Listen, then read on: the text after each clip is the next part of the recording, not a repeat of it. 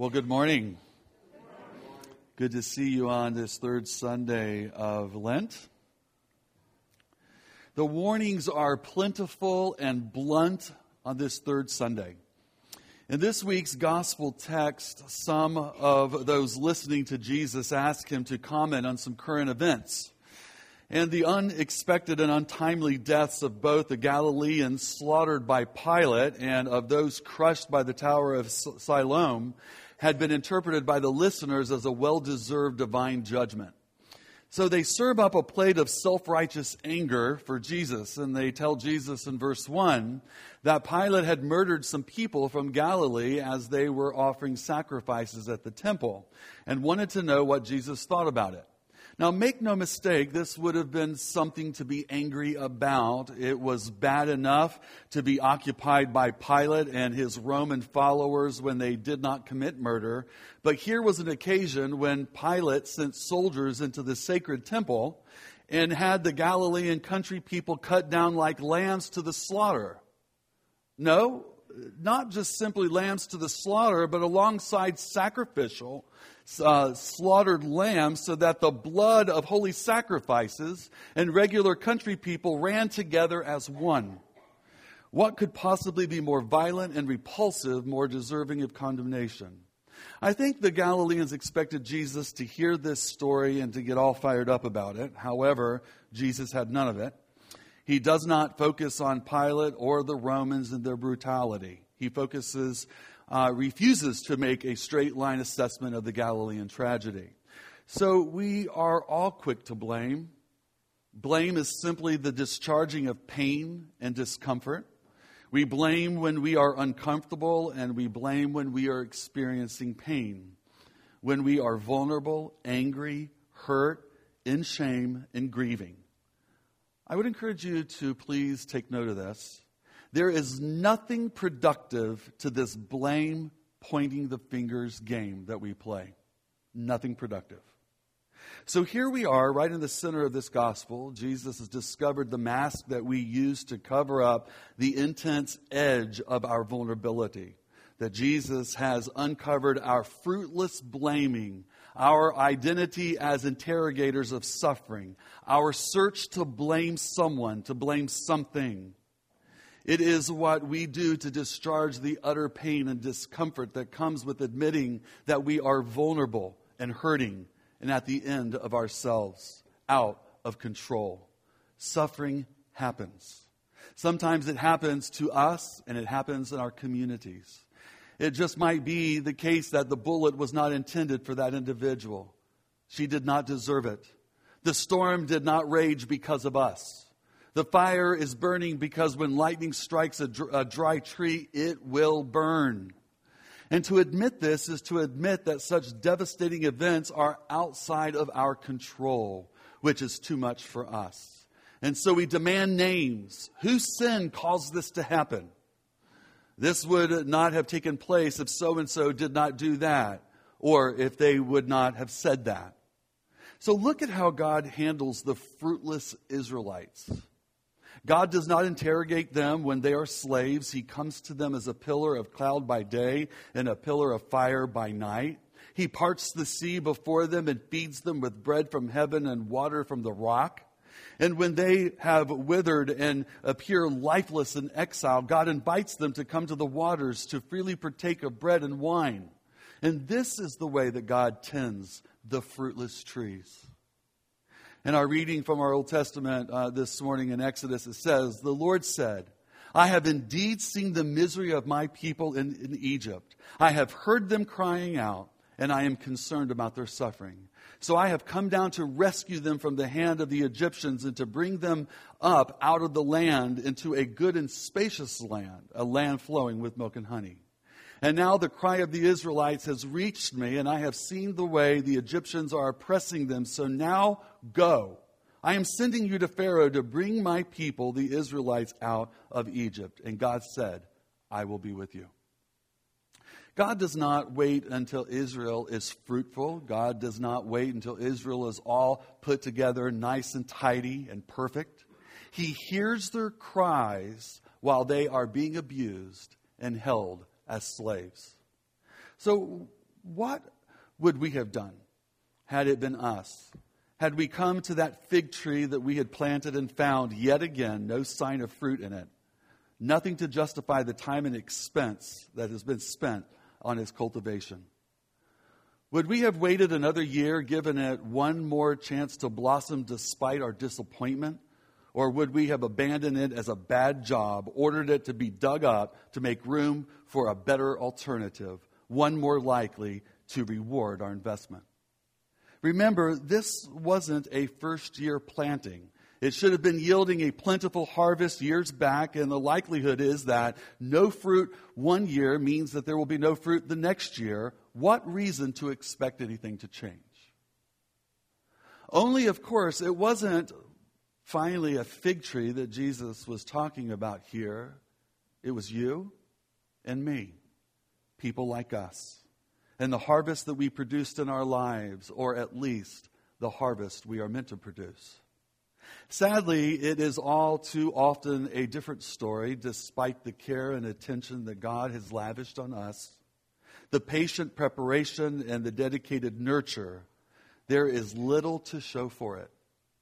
And yet, like the gardener in the parable, Jesus continually pleads our cause. One more year, he begs. One last opportunity for us to make amends. Justice tempered by mercy righteousness and justice by grace. So, is the next chance our last one? Is that what Jesus was saying to his listeners, these words of his intended as stern final warnings? We might have thought so. And yes, I suppose the day may come when God's patience will finally be exhausted and the axe will fall. Yet don't despair, for while we shouldn't take it for granted, the wonderful thing is this that year after year, Jesus goes on asking that we be given one more chance. And year after year, God continues to grant that request grace and mercy. Instead, Jesus declares the need for repentance. The death of those Galileans did not single them out as the ones um, who were specifically evil. Their death only served as a stark example of the need for all people to repent of their sins and realign their lives in right relationship with Almighty God. These Galileans that you say suffered at Pilate's hands, verse 2 says, Do you think those Galileans were worse sinners than all the other people of Galilee? What about those from whom among us who were innocently building a tower at Siloam and died when it crashed? Were they any worse than others who were not crushed? Is that why they suffered? What about the innocent babies and children, adults, elderly people, and sick who have died or lost everything in earthquakes and hurricanes and tornadoes and fires? Are they any worse than us? Unfortunately, in the 21st century, we are all too familiar with the tragic devastation of toppling towers. All people are in broken relationship with God, and they stand at level ground at the foot of the cross. It is from this common place of brokenness that all need to offer repentance and seek out God's mercy. It reminds me of John chapter 9, verses 2 and 3. Rabbi, his disciples asked him, why was this man born blind? Was it because of his own sins or his parents' sins? It was not because of his sins or his parents' sins, Jesus answered. In our story in Luke this morning, Jesus responds to these, to these questions from the Galileans clearly without any chance of misunderstanding. Jesus told them in verse 3 no, these Galileans did not die because they were worse sinners. Verse 3 says, Not at all. And you will perish too unless you repent of your sins and turn to God. The reality is this, as Romans 3:23 tells us, for everyone has sinned. We all fall short of God's glorious standard. So Jesus does not in any way minimize, overlook, or justify what happened. However, he will not have himself or his fellow, fellow Galileans defined by their enemies. And this is something, please pay attention. In other words, he will not give Pilate the Romans, or any other person power to control their heart and life. Jesus refuses to eat from the plate of self righteous anger. What about us? Do we give others power to define us? Do we give others the power to control our heart and life?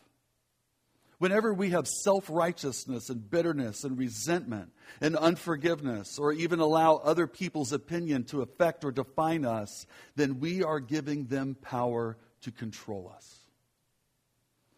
Jesus in the Gospel of Luke, and Luke often confronts those who have self righteousness and look down on other people. And when it comes to judging sin, it is best to look for the log in our own eye before searching for the speck in our neighbors or even our enemies. We live in a day not so different than the ones in Galilee when everyone wants to blame everyone else for the problems that are going on in our world. Christians blame the Muslims and Muslims the Christians. Republicans blame the Democrats and Democrats the Republicans. I won't even get into CNN and Fox News. Let's just leave that aside. Fundamentalists blame Hollywood and the liberals and the ACLU and the liberals blame the fundamentalists. Catholics blame the Protestants and Protestants blame the Catholics. The contemporary churches blame the traditional ones and vice versa. Humans blame the dog when we all know that it was the cat's fault. And this unfortunate blame game goes on and on and on. This is the world we live in. This is what is going on in our hearts. And in the midst of this, Jesus says, Hold on a minute. Think about a fig tree, one that has not produced fruit for a long time. And the, the farm owner states, Cut that tree down. But we know in our gospel text this morning, it says, The, vine keep, the vine, vineyard keeper replies, Give it another chance, sir.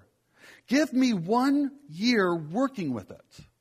I'll cultivate the soil and I'll heap on some manure to fertilize it. If it surprises us and bears fruit next year, that will be great. But if it doesn't, we will cut it down. He basically says, ask yourself if you are like that fig tree. Are you bearing fruit or are you just taking up space? There is an undeniable urgency in this parable for those of us who have ears to hear. We are being invited to repent, to turn from our sin, to change our mind, our heart, our actions, our attitudes, and our lifestyle so that we can be faithful to God's kingdom life found and embodied in the person and the work of Jesus Christ. This is the hope that's offered in Jesus' parable of the fig tree. Verses 3 and 5 says, And you will perish too unless you repent of your sins and turn to God. I tell you again that unless you repent, you will perish too. So we cannot ignore, eh, cannot ignore this very clear language of perish. If we do not repent of our sins and turn to God, we will perish. We will experience death. Now, Jesus' intent in telling this story is to bring home the reality of the nature of God. I encourage us to look at Ezekiel chapter 18 and Ezekiel chapter 33, and we will see that God takes no pleasure in the death of sinful people. He does not want us to die, He wants us to turn to Him and live. So, any image that we have of an Old Testament God who is wrathful and ready to pounce on someone who does something wrong is very skewed. God wants us to live. God wants us to follow him. God wants us to turn to him, follow in his ways. But please hear this God's judgment is tempered by his mercy, grace, compassion, and love. James chapter 2 verse 13 makes this very clear that mercy triumphs over judgment. In other words, mercy always wins against judgment. God gives time for people to repent. He is a long suffering God, He's very patient. How about us? Are we gracious and merciful to others as God is to us? Or do we blame and demand instant perfection? Or if we do not get instant perfection from others, we say, off with the head. God invites and He urges and He pleads with us to change our mind, heart, and activity. But if we don't, we will perish. Perish here might include, but is so much more than physical death and hell in the afterlife. To perish and experience death can happen right here on earth as well. It is pure hell in this life, as well as the life to come, to be separated from God, to be separated from His very presence. It's very important to know that in this parable, it is the gardener who allows for the possibility of fruitfulness. First, by his constant care, digging around the roots and applying manure. A little manure in life makes us strong and beautiful. Has anyone else this morning experienced a little manure in life? How about this last month? How about this last week? Well, for that matter, how about this last weekend? Because God never wastes a hurt. He will use it to bring forth new life if we only allow Him. Don't fight the manure, welcome it. The season of Lent is about repentance. Repentance is a turning away, it is a change of direction, mind, heart, and behavior. Don't blame or shame or be so quick to uproot the fruitless tree. Surrender it. Surrender us. Surrender them. Let God have his way of nurturing and cultivating. Be moldable, pliable, formable, shapeable in the hands of a loving, caring, merciful God who desires mercy instead of judgment. And shouldn't we be quick to apply this same mercy and grace to others? when the gardener in the gospel passage volunteers not to give up on the slow to fruit fig tree, he commits himself to a year of giving it special attention and plenty of fertilizer. My dear friends, I am absolutely amazed, blown away, yet again, to the never giving up, long suffering, and patient God who takes no pleasure in the death of people but invites us again to change our direction and attitude and live to turn back to Him and bear much fruit. This is the season of Lent. That's what we're being asked to do in our text this morning. Yes, there is urgency in this text. God is speaking. He's here right now, tugging at our heart, inviting us to do just that repent, turn back to Him, and live so that we can bear fruit, fulfill His mission to make disciples who make disciples, to live in love like Jesus Christ. God reminds us in our Old Testament passage that He hears our cries and He knows the bondage that we're experiencing, and He promises that He will come and deliver us. We're reminded in our psalm that He forgives and heals, redeems, satisfies, works righteousness and justice, acts for His people, is gracious and merciful, slow to anger, abounding in steadfast love, does not repay us for our sins like we deserve, and steadfastly loves us. Our epistle this morning reminds us that any temptation that we face in life is nothing new. God is faithful, and He will not allow us to be tempted beyond what we can handle. And He will always provide the way of an escape if we will just trust Him and lean on Him. When the hopeless becomes the hope filled, it is a moment of pure grace. Because the ultimate nightmare has been transformed into a dream come true. If we have lost hope, I encourage all of us not to give up. Be honest with where we are in life and turn to Him for restoration and reconciliation. Hope can be restored if we eat this plate of food that we've been served this morning. Not a plate of food of self righteousness, but of humility and vulnerability. This is what God accomplished when the crucifixion became the way of resurrection judgment, and death have been replaced by mercy, love, grace, redemption, and new life. Let us pray.